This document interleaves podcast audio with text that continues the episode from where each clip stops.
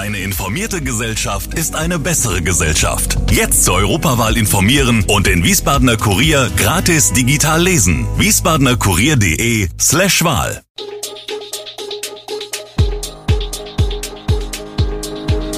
Gude, unser morgendliches News-Update. Das Wichtigste aus Wiesbaden für Sie im Überblick. Guten Morgen aus Wiesbaden an diesem siebten Februar. Hessen will in der Migrationspolitik die Zügel anziehen, die letzte Frauensteiner Metzgerei schließt und Streit um Stromtrasse in Wiesbaden-Ost geht weiter. Das und mehr hören Sie heute im Podcast. Asylverfahren außerhalb der E U, Bezahlkarte statt Bargeld und straffällige Ausländer schneller abschieben. Die hessischen Christdemokraten wollen gemeinsam mit ihrem neuen Koalitionspartner S P D die Zügel in der Migrationspolitik deutlich anziehen. Bereits im Koalitionsvertrag wird eine echte Rückführungsoffensive angekündigt. Jetzt schlagen C D U-Spitzenpolitiker noch einen härteren Ton an und äußern Vorschläge, wie die Zahl von Abschiebungen aus Hessen künftig erhöht werden kann. Die Verantwortung dafür sehen sie jedoch größtenteils beim Bundesgesetzgeber und Innenministerin Nancy Faeser von der S P D. Dass dem häufig Asyl- und Migrationsvorschriften der E U entgegenstehen, lässt man dabei gelegentlich unter den Tisch fallen. So forderte der neue Innenminister Roman Poseck von der C D U kürzlich gegenüber der Nachrichtenagentur D P A, mehr straffällige Flüchtlinge sollten abgeschoben werden. Allerdings schiebt Poseck den Ball direkt weiter nach Berlin. Um ganz reale Hindernisse, an denen Abschiebungen in der Regel scheitern, wie die Weigerung des Staates, den Betroffenen aufzunehmen, Staatenlose ohne Papiere oder mit unklarer Herkunft, fehlende Flugverbindungen oder Mangel an staatlichen Ansprechpartnern in den Zielstaaten, solle sich der Bund kümmern. Die neue hessische Regierungskoalition hat sich auch vorgenommen, im Bundesrat eine Initiative zur Ausweitung sicherer Herkunftsländer einzubringen.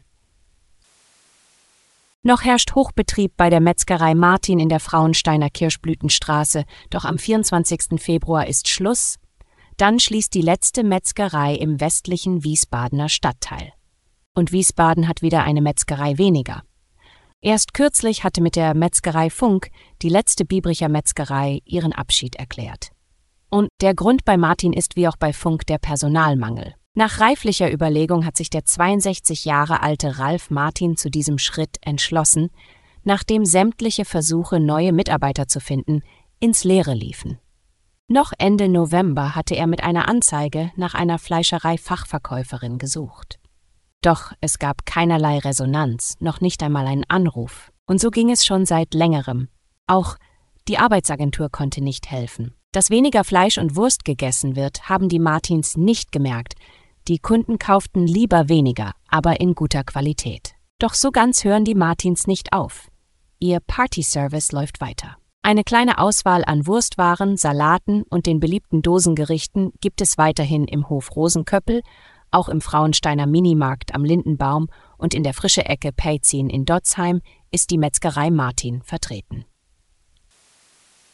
Die T E O Märkte der Lebensmittelmarktkette Tegut bleiben in Hessen vorerst weiter sonn- und feiertags geschlossen. Ein Gesetzentwurf der F D P, die sonntägliche Öffnung vollautomatisierter Läden bis hundert Quadratmeter Fläche mit einem Sortiment des täglichen Bedarfs als Ausnahmeregelung zu erlauben, traf im Landtag in Hessen nur bedingt auf Zustimmung.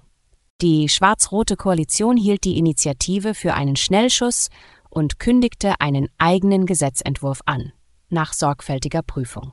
Die Märkte müssen sonntags geschlossen bleiben, seit der hessische Verwaltungsgerichtshof entschied, dass die von der Stadt Fulda verfügte Sonntagsschließung rechtens sei. Betroffen davon sind siebenundzwanzig T E O-Verkaufsstellen in Hessen.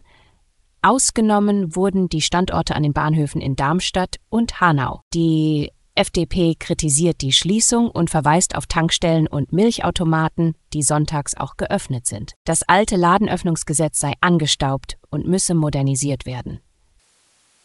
Opel hat bei den Verkäufen derzeit einen Lauf wie seit Jahren nicht mehr. Nachdem die Rüsselsheimer Tochter des Stellantis-Konzerns vergangene Woche bereits weltweit ein im Vergleich zu vielen anderen Autoherstellern überproportionales Wachstum vermeldet hatte, wurden jetzt auch für den Heimatmarkt Absatzzahlen vorgelegt, die aufhorchen lassen. Nach Angaben des Kraftfahrtbundesamtes legten die Pkw-Neuzulassungen von Opel im Januar im Vergleich zum Vorjahresmonat um zweiundsiebzig Komma vier Prozent auf zwölftausendsechshunderteinunddreißig Fahrzeuge zu.